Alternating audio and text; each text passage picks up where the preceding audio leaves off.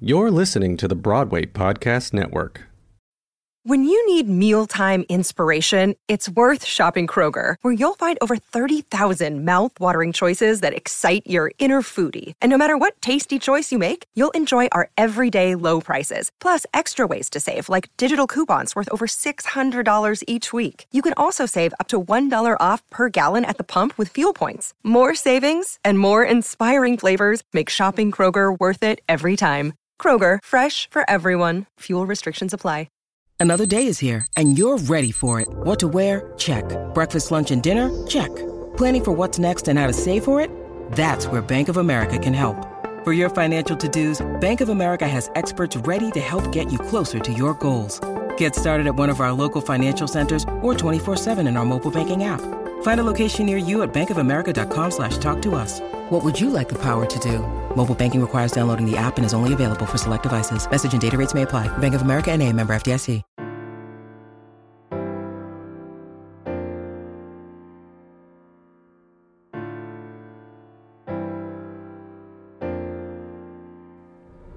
Hi everyone, I am Martina Cunha and you are listening to Backstage Talk. Hello and welcome back. Today, I am in the company of a performer that rose to stardom during the pandemic, if I may say. And he's been working his butt off as a digital content creator for the last year. I am here with JJ Niemann. Hey, JJ, how are you?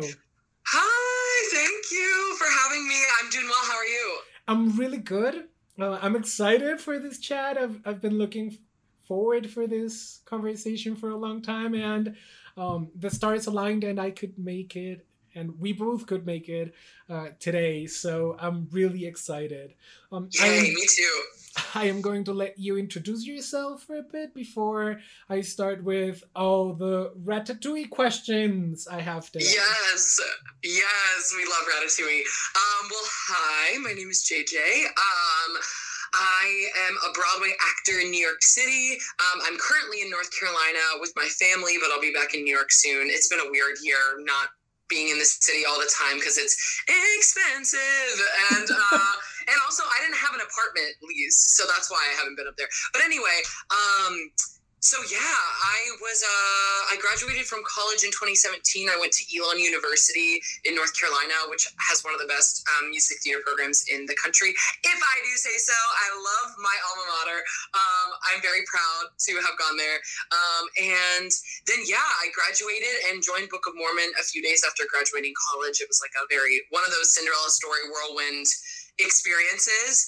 I was a swing, so covered 7 roles in that, and I performed in Book of Mormon for 2.5 years and on Broadway. So during that time, also working on, started teaching dance classes in the city, started working with the Broadway Collective, who I still coach with, and also was doing development and readings and workshops of a new musical called Bliss, which I most recently, that's the most recent live performance I got to do, which was at the Fifth Avenue Theater in Seattle. We did our world premiere and pre-Broadway tryout, hoping to come to New York when things open back up and if they get a theater. So that was the last thing I did last January and February of 2020. And then ever since then, I've, been in quarantine and content creating, like you said, was in Ratatouille, teaching, all those kinds of things.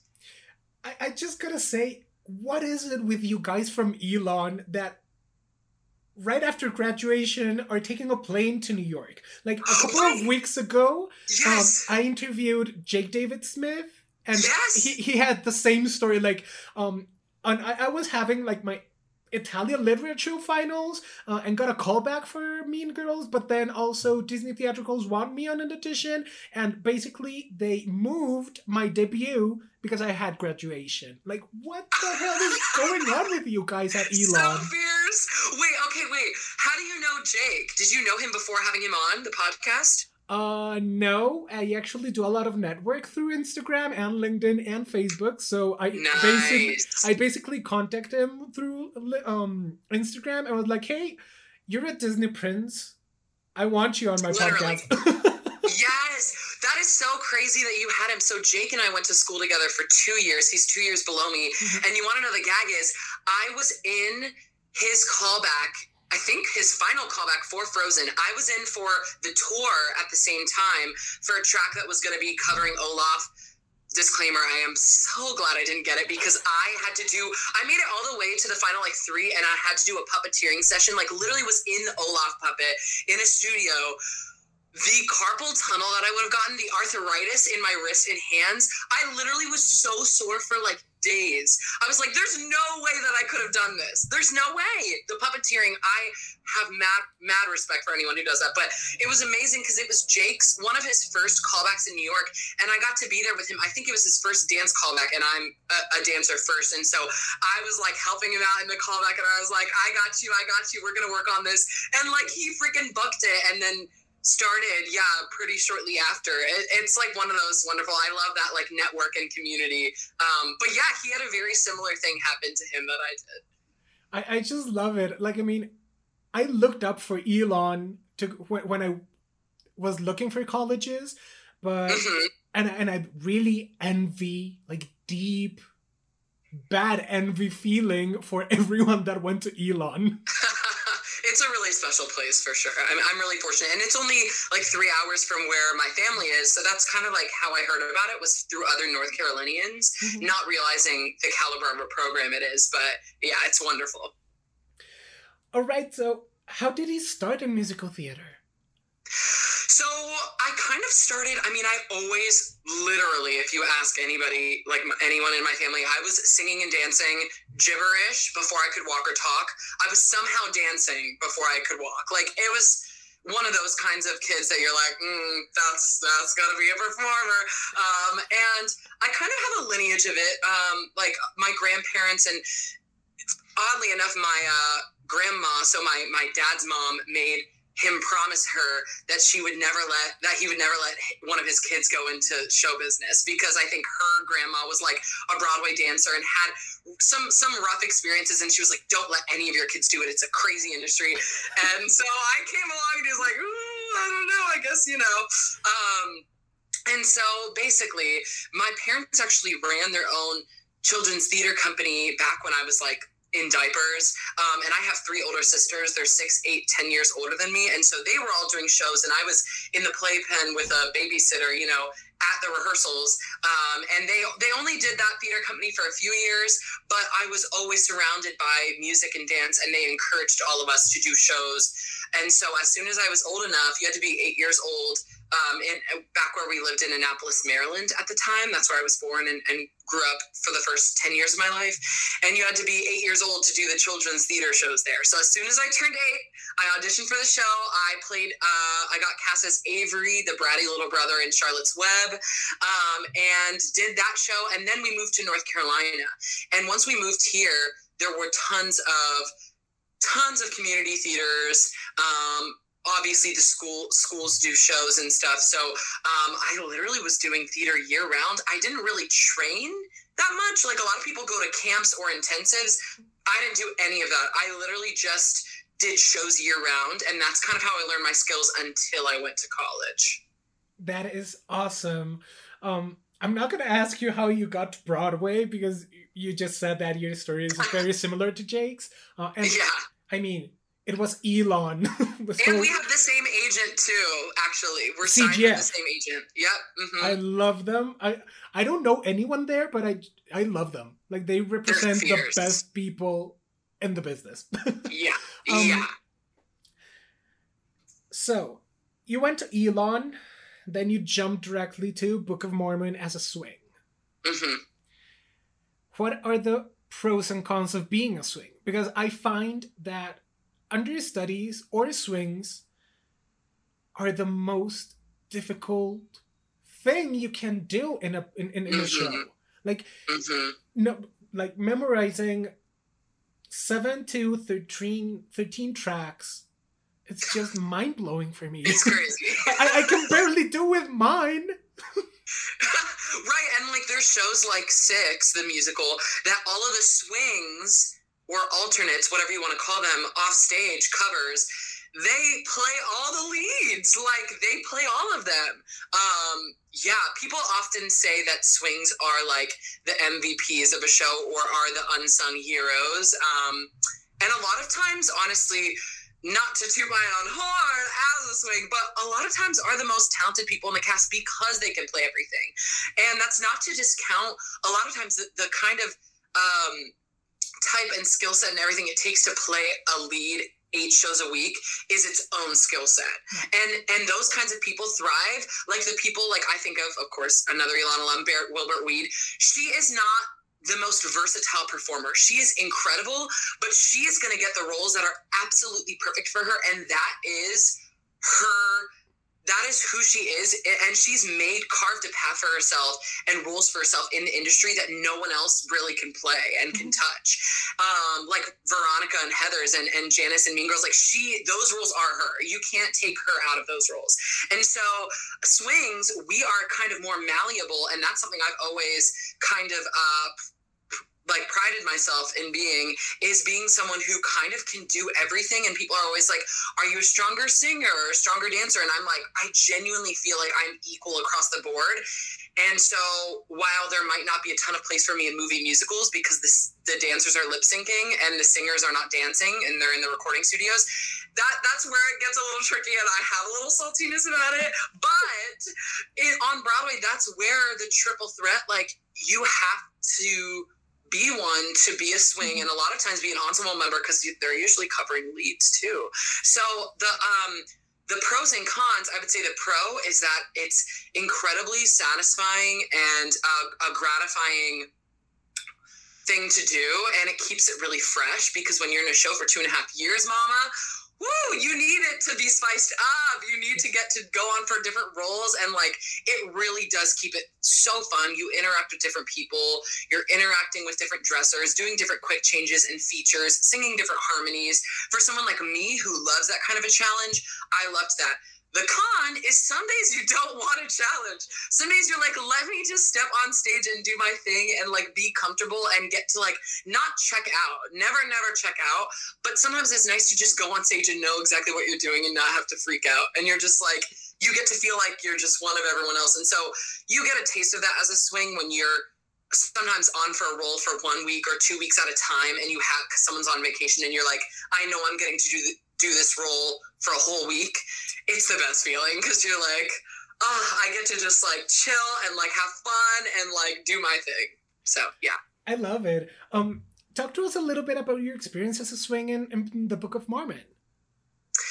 Well, being in a show that had been running for years at that point, I think it had been running for 5.5 years by the time I joined. So it was a well-oiled machine, which made it so easy to learn everything because the people, you know, the dance captain and the music director and everyone was so good at like teaching us everything. And it was very much like, this is what it is. And you just kind of fit into it. And I love clear guidelines. I love that. I also love being creative, but I love when someone's just like, this is exactly what you have to do. And there's no question about like, what do I do here? Which creating new shows, swings who have to be in the room when you're creating a new show and everything's changing every day, that's harder, I think. But yeah, I mean, being in the Book of Mormon was so fun. And also because it had been running for so long, they were really lenient with giving people personal days, vacations, sick days. And there were pros and cons to that because sometimes people had been in the show for years. So they were like, sometimes would just call in sick, like, you know, half an hour before the show, and you're like, can you not do that? Because I would love to have a little more notice, please. But also at the same time, it was great because I literally barely ever a week went by. A full 8-show week went by where I wasn't on. That probably only happened like 2 weeks out of like the 2.5 years I was there. That is awesome. I was on every week. Yeah. That is awesome. I mean, you, and besides all the thrill of covering things, you just get to be on stage and, as you said, having a clear guideline about how to do things.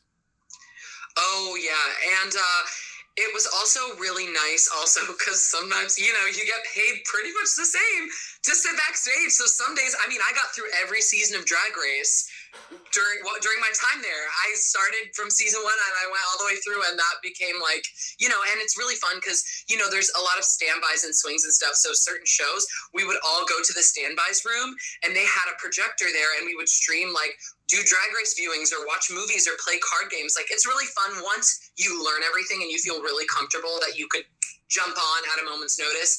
It's really fun to get to, like, hang out with people backstage. Awesome. So you... No, changing question right now. Have you developed any new show since Book of Mormon? Besides Bliss? So Bliss was the only one, really. I mean, kind of Ratatouille. I was a part of that. But Bliss was the most, because I did a month-long development lab back in October of 2018, and then I did a reading of it in the following May, and then got asked to do the out of town. So that was really fun because the choreographer of that, a lot of it was a little bit more contemporary style, and he does more classic Broadway. So he kind of relied on some of us who have a little bit more experience with hip hop and contemporary dance to fill in the blanks, honestly. And so that was really fun because a lot of my pieces of choreography that I worked on, and us boys, we'd just be like, okay, let's go to the side and, like, learn a little 8 count, and we'd show it to them and they'd be like, great. So a lot of my choreo is in the show, actually. Awesome. That is great. So Ratatouille, you kind of originated a role in there, but let's get at the top of it. How did you end up in Ratatouille?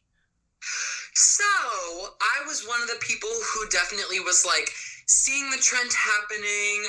I made a few videos, like, as soon as I heard that the whole chorale arrangement of the Ratatouille, you know, the one that Dan Mertz left, the arranger, did for TikTok.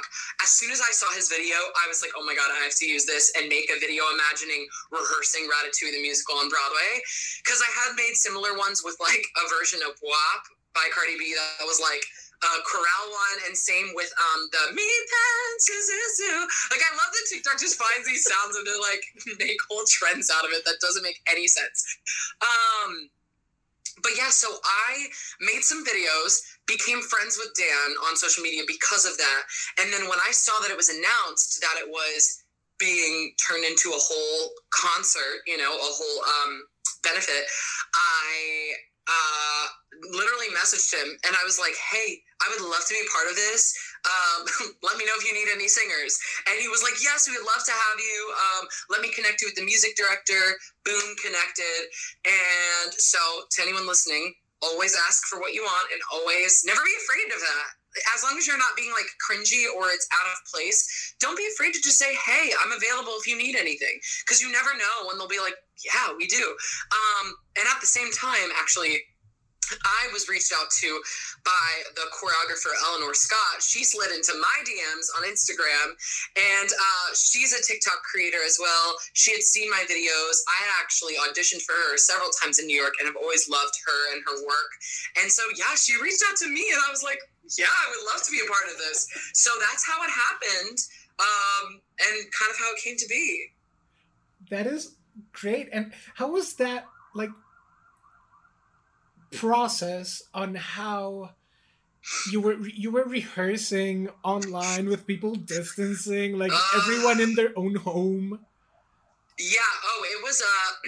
It was chaos. To be perfectly honest, I was like, are y'all sure y'all want to do this? And they said that the date, we're like, January 1st it's going to be streaming, and I was like, are y'all sure you want to, like, who decided this? Because not only, so they, a lot of it, like, was like a trickle down effect, because when, you know, they only had 4 weeks total to put it together, but, like, 2 of those weeks were spent completely arranging and orchestrating. Then they had to get together the orchestra, put all of that together, write the script, then send us all of the information. So we were sent all the information on, like, the Sunday or Monday before Christmas. So it was like the 21st. I had 2 Zoom rehearsals. So I had one with the music team. They sent us the sheet music and they said, okay, so cut off on 3 here, cut off on 4 here. JJ, you take tenor 1, you know, you take tenor 2, like, da da da da, divvied up the solos. They were like, you take the solo, you take the solo. And we kind of, like, we were sent tracks, kind of, but we had to, like, plunk out our notes. So thank God I kind of know how to sight read, and I was, like, plunking out my harmonies. I was like, I hope that I'm cutting off on the right time. And we literally recorded with our own mics on our own into, like, GarageBand, just, like, raw audio. And that was it. I mean, like, that's basically, you know, and then we also had to film videos of us lip syncing, and we had to send everything in. We had 2 days to send everything in. So it was due on the 23rd of December. And yeah, a lot of times we had to record multiple vocal parts. So it was really weird because there was no way to, like, rehearse together. So we didn't know how it would sound us all together. And then for the choreo, I had a Zoom rehearsal with the choreographer. They taught us everything in, like, an hour and a half, and then we had 2 days to send in all of our videos. They sent us the rat ears and chef's hats, and they were like, all right, send the videos. And we had to, like, it was just very much like we were sending our own raw vocals and videos out into the ether and had no idea how it would come together, what it would look like. I mean, we were just like, I was, like, crossing my fingers and praying. I was, like, so nervous. When the debut night happened, I was, like, my heart was racing. I was, like, I hope that this is good. Like, I don't even know. And it ended up being really, really wonderful. My whole family, we watched it together. Yeah, it was great. So that's when they gave you that amazing belt solo. It was in the opening number or the closing number? It was the bows, the mega mix at the end. I loved it. I remember streaming it too, and I enjoyed it a lot. And it was really fun because I didn't expect you being there. And I remember watching it with, like, hey, I've seen this dude over in my Instagram. I don't know his name. Yeah. And I don't know right at this particular moment. I don't know who he is, but I've seen him somewhere. And then Instagram exploded with all the Ratatouille posts. Yeah, yep. That is awesome. I mean, it is a one in a life experience being part of the first streaming we had since COVID hit in the middle of a pandemic, and, like, the stars aligned for it to be a revolutionary show made out of social media.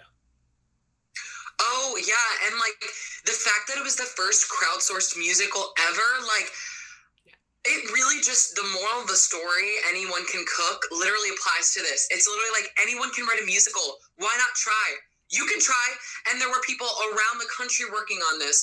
There were people, 17-year-olds and people who don't have degrees in music, writing amazing, that somehow, like, was cohesive, like, somehow ended up being a cohesive work that's better than some of the stuff I hear in New York. No cap. Like, there is some crunchy old people stuff happening in New York. Not that old people can't write musicals, but, like, a lot of it is dated.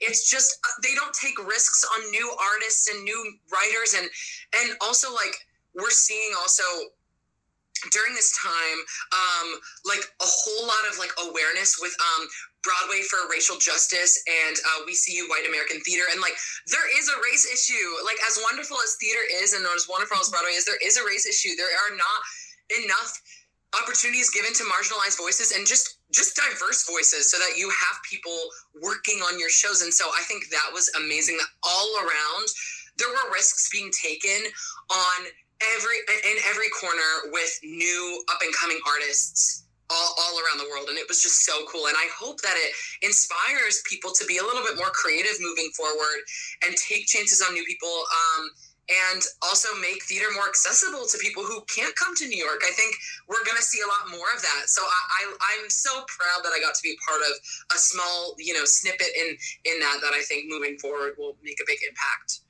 But trust me, I think that the Ratatouille being a TikTok musical is a landmark, and it made a mark in musical theater history. Like, yeah. Not only because we're in the middle of a pandemic, but because all the other things you just said. Yeah. And people will look back to it like this was the start of a trend. Yeah. So, yeah. Easy as that. And I think it's kind of something that might not be able to be replicated. I feel like people are going to try to replicate how it came to be, but, like, you can't force a trend. It just has to happen. And somehow this trend happened. So I can't wait to see what the next one is, though. Bridgerton obviously is in its own realm because it's, you know, specific writers working on it, but seeing how that's taken off is so cool too. Yeah. Yeah. And what I'm intrigued about is how will this change when we are back in the theater? Like when we can go physically to a theater, how will this social media stuff will impact new shows? I hope that it kind of works in tandem. I think they can both coexist because, like I said, a lot of people don't live in New York or have the means to go to New York every single year and see shows. So I think shows will be smart moving forward to incorporate social media more. We obviously saw TikTok strongly boosted the popularity of Six, the musical, and Beetlejuice, and truly changed the game. And I think we're seeing that. And now, you know, it can blow up a song like Driver's License by Olivia Rodrigo and blow up her song to being the #1 stream song of the year because it was a TikTok trend. Like, it's just really cool to see that. So I think if shows don't utilize that, they're dumb, but also they have to do it in a smart way. And I, of course, hope as a content creator online and a Broadway actor that I'm able to somehow make it work, that I can find a way to marry the two, because I would love to help shows, you know, help boost shows, and especially ones that I'm in. And, you know, I've talked to some friends of mine who are also creators online, and we're like, that's something that you'll need to get written into a contract, because if people are coming to see a Broadway show because you have 1 million followers on TikTok, that is a selling point, and that should be worked into your contract in some way. It's influencer marketing in the end. Yes, for sure. I want to move a little bit into JJ, the teacher. How long have you been teaching dance or musical theater? Well, I really started while I was at Elon. We do a lot of student showcases, student cabarets. Every year we have collage and grand night, which are completely student directed, music directed, choreographed, arranged, everything. And we put on like an hour and a half show of just various musical theater numbers and all of it.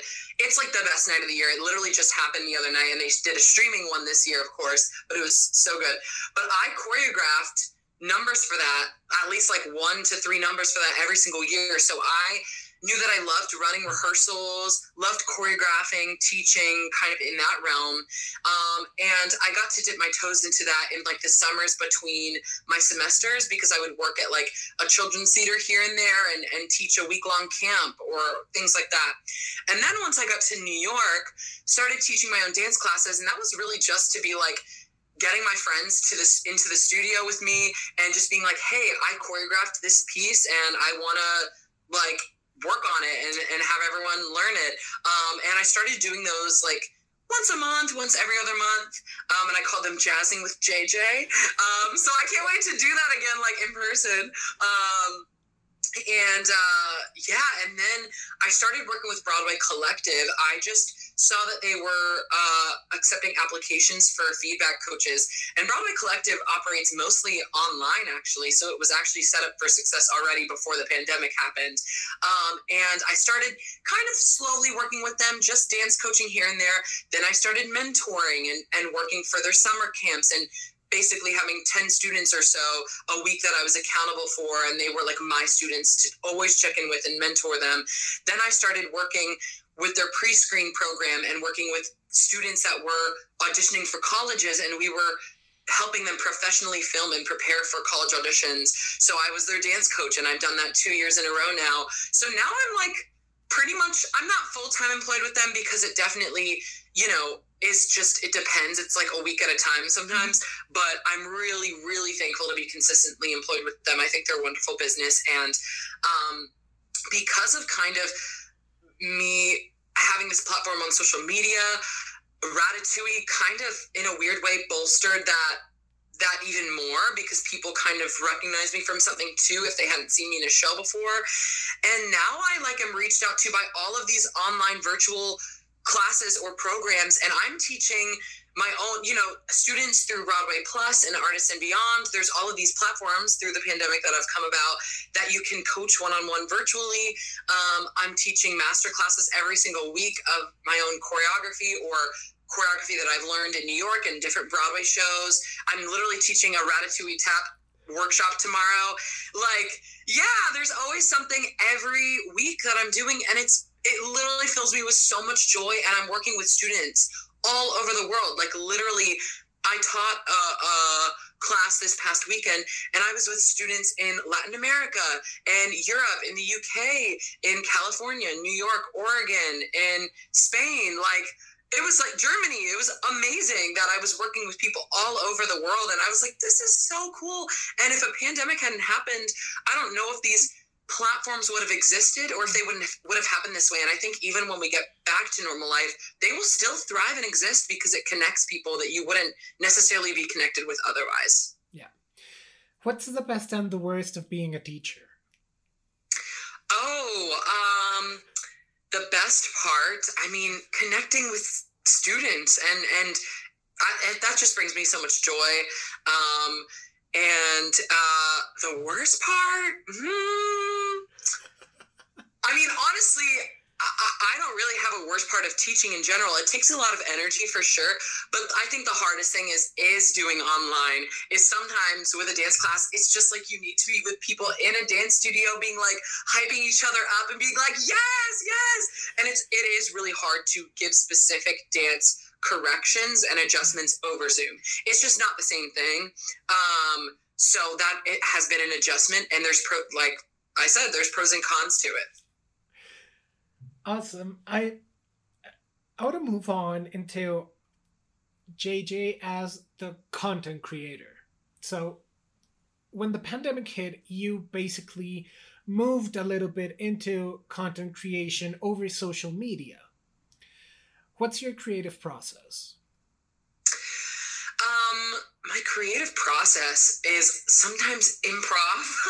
Honestly, I keep a notes app on my phone of all of the ideas, because sometimes you will wake up at like 6 a.m. to go to the bathroom and you're like, wait, I have this amazing idea, or like I had a dream about this and I need to write it down. And I think all artists are like that in some way. That's kind of, to be honest, I was making videos when I was really young, like literally when I was in like fifth grade. And I started YouTube channels. They were really crunchy videos, but I was making them. I was just like, my sisters would buy me wigs, and we would play dress up all the time, and they would buy me wigs so that I could make my videos, and I would just make random skits and really silly things. And I stopped doing it kind of my junior year of high school because I just thought it was cringy. I was getting cyberbullied a little bit, like people do. The internet can be brutal, and I was just not prepared for it. I was so closeted. I was at a private Christian high school. I was like, let me just take a step back, and I got really busy. And when you're in college studying musical theater, mama, you have no time. So I really was like, I didn't have time anymore, but I forgot how much I loved it. And I had learned all those editing skills and everything back then. And so once this pandemic happened and I started seeing TikTok and what the platform was, and I was like, this is really fun and really funny. And it just kind of like blossomed into, like, I realized how much of a theater community there was on there. And I was like, maybe I should just start making videos and like see what happens. Like, I found my old wigs in my closet when I was cleaning out my room. I was back in my childhood bedroom. I was like, what's the worst thing that could happen? And then it kind of just slowly turned into what it is now. It really started taking off when I started doing those Broadway mic on-off videos, those POV Broadway actor videos back in like August or September of last year. And I love them. They're so funny. Like, I mean, I love your dancing videos, but your Broadway POV videos are just hilarious. Thank you. I think a lot of people also relate to them because it kind of like, it peels back the curtain a little bit of the elusive elite to like Broadway, like, da, da, da. And it's like, no, we're a bunch of goofballs, or at least like the good ones are. Some people take themselves too seriously, but I don't have time for that. And I like to have fun and kiki and like, for anyone who's done one show even in their life at a school, you can still relate to that feeling of being backstage or on stage and like the kind of chaos that ensues. So I love making those. I love them. Tricky question. Do you follow trends or start new ones? Ooh! Because you just said that with Ratatouille, you saw the trend starting and you jumped on it. So... Oh, fully. I think you need to kind of continue using the app and watching things to keep up with it, because sometimes something like a trend happens and you see it and you're like, wait, I know the perfect thing to do to this and to put a spin on it that makes it. I think that's the important thing. If you're only following trends and not putting your own uniqueness and spin on it, your video will not do well. I mean, maybe it will, because it's a fluke, but in my experience, the things that do well are when you put your own creative, unique spin on it. That's kind of a twist. And people are like, oh my God, that's brilliant. And so sometimes those things are hard to come by, but just continue brainstorming and just putting it out there. But yeah, I think with some of the things, I do start the trends in the Broadway POV videos. I think I was the first person to really do anything like that. Awesome. So for you, what is creativity and how do you boost it? And more in the pandemic craziness in which we felt that creativity has been cut short. Yeah, I mean, I think a lot of people like myself went through some, depressing times, and it still is hard. There are some really hard days where you're just like, what am I doing? Where's my industry? And also, why are people going to thousands of people are going to stadiums to watch football with no masks on, but I can't freaking do what I do for a living? And it just is the support for the arts has kind of been a little non-existent when in a time where everyone is turning to artists. That's all we're doing is watching things and listening to music. And anyway, I can go on about that. I don't need to, because I know you get it, and everyone listening probably gets it too. But creativity, I mean, is different for everyone. And I think for me, creativity is creating things out of joy. You can also create things out of hardship too, and out of pain. That's also where we get Adele and her albums. A lot of the great musicians, Their creativity comes out of pain too. So in a pandemic, in really hard times, it's forcing us to look elsewhere or create our own joy, create our own, create what that is for ourselves. And I think, trying to hold yourself back or hide your light under a bushel because you're worried about it being cringy, or you're worried about someone not thinking it's funny or not good enough, is the antithesis of what you should be doing, because I spent so much of my life doing that and trying to cultivate an image for myself of this is who I am, and okay, well, I might be gay, but I'm not super feminine, or I might be I might like theater, but I don't want to be too outward liking theater because I don't want people to think I'm a nerd or a geek for liking that. No, mama, no, cut that out. And I've been trying to teach myself that, because the more that I put myself out there, I'm seeing that people respond well to authenticity and to what you think is funny and what brings you joy. And you don't need to worry about the people who don't get it, or the people who won't like it or won't think it's funny. There are a lot of people who won't understand my theater content and won't think it's funny, and that's not my business, because it's not for them. Then they just won't follow me, and it's fine. But there are a lot of people who will relate and will think it's funny, so don't bog yourself down and let the perfect be the enemy of the good, and don't let that fear prevent you from creating something and putting yourself out there, because you never know what's going to happen and who's going to see it and respond to it. I love it. That's the best advice. That was my next question. And you just answered it. Oh, good. So, what's coming next for you as a creator? Well, there are some somewhat fun things in the works. I actually ended up during this time, through social media, signing with a manager in LA. So that is really exciting, that I'm working with someone who's helping me with brand content and all those things, and also starting to get me some TV and film auditions. So I would love to, live in LA at some point in my life. I got a choreography gig this summer, so I'm going to be choreographing my first full musical in Montana. So that's exciting as well.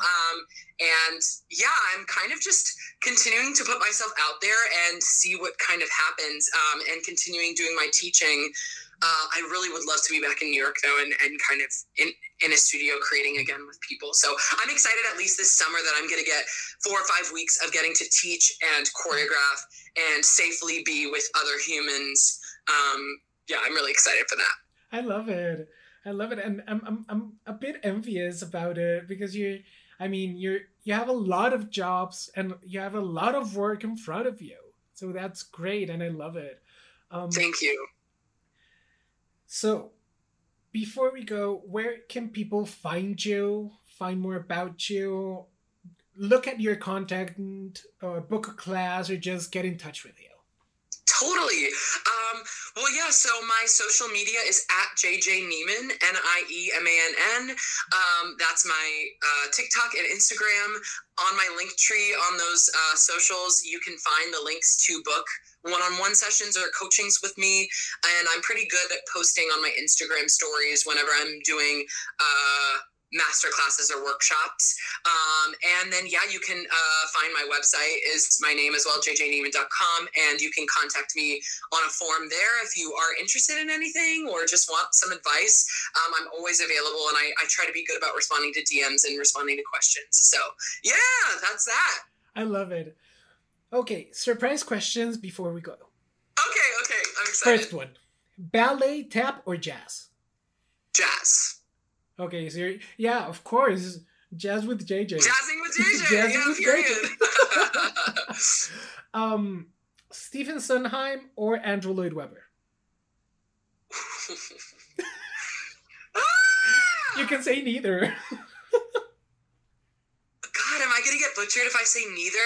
I know people are obsessed with both of them, and I just am not. I am like, give me a Newsies, give me Hairspray. I am not like, Sondheim's musicals are a little too patter song, singer, actor, story tell for me. But I would have to say Sondheim. I do prefer his works better, probably. So you're more a contemporary guy than a classic guy. I am. That is true. Yeah. And Andrew Lloyd Webber has some weird things out there. I'm sorry, he did Cats, so I can't say Andrew Lloyd Webber. My friend is wacky. He's a genius, but a wacky genius. I agree with you. I totally agree. Okay, last question. Top 5 favorite musical theater shows. Ooh, top 5. Okay. I have to say Hairspray is my favorite. Newsies is one of the ones I saw that was like, I saw it and I was like, I have to do musical theater. Hamilton, I think, is a perfect show. It's a masterpiece. Oh gosh, I try to not go towards like the heavy ones. I just like, I don't know, I'm an escapist kind of person. But I really loved The Prom and The Prom movie. So I would say that. Even though it has its flaws, love that. In the Heights for sure. I cannot wait for the movie. Oh my God, it is such an underrated musical. It is so good. I love it, and I'm really excited about the movie coming on June this year. So I cried watching the trailer. So I was like, game over. Same. And what I love is that, like, the original Broadway cast recording has the traditional quote unquote Broadway sound with hip hop and Latin music, but on the trailers you can listen to like a revamped pop sound of the score, and I like it. It's this is gonna be a hit.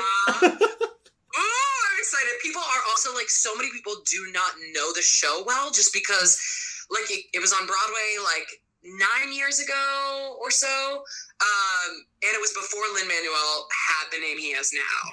So I think people are gonna be so shook and not know what to expect, and I'm so excited. Yeah, I love it. Well, JJ, thank you so much for being here. It's been a pleasure. Thank you so much for having me and for some wonderful questions. You are so sweet, and this has been such a blast. See ya!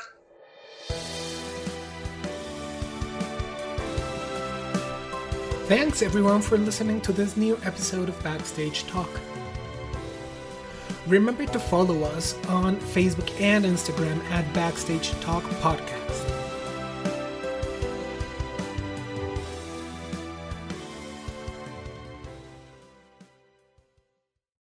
Hey, it's Leslie Odom Jr. here on the Broadway Podcast Network to tell you about the RISE Theater Directory, a program of Maestro Music. RISE is a national online resource designed to connect and empower backstage and administrative and creative theater professionals from underrepresented backgrounds. If you work or aspire to work in the theater community, this can help you find your next project. And if you hire theater professionals, search the RISE Theater Directory to find your next team. Create your profile now and get more information by visiting risetheater.org. That's theater with an RISETHEATRE.org, because only together we rise. Hey guys, it is Ryan. I'm not sure if you know this about me, but I'm a bit of a fun fanatic when I can. I like to work, but I like fun too. It's a thing. And now the truth is out there. I can tell you about my favorite place to have fun: Chumba Casino. They have hundreds of social casino style games to choose from, with new games released each week. You can play for free anytime, anywhere. And each day brings a new chance to collect daily bonuses. So join me in the fun. Sign up now at ChumbaCasino.com. No purchase necessary. VGW Group. Void where prohibited by law. See terms and conditions. 18+.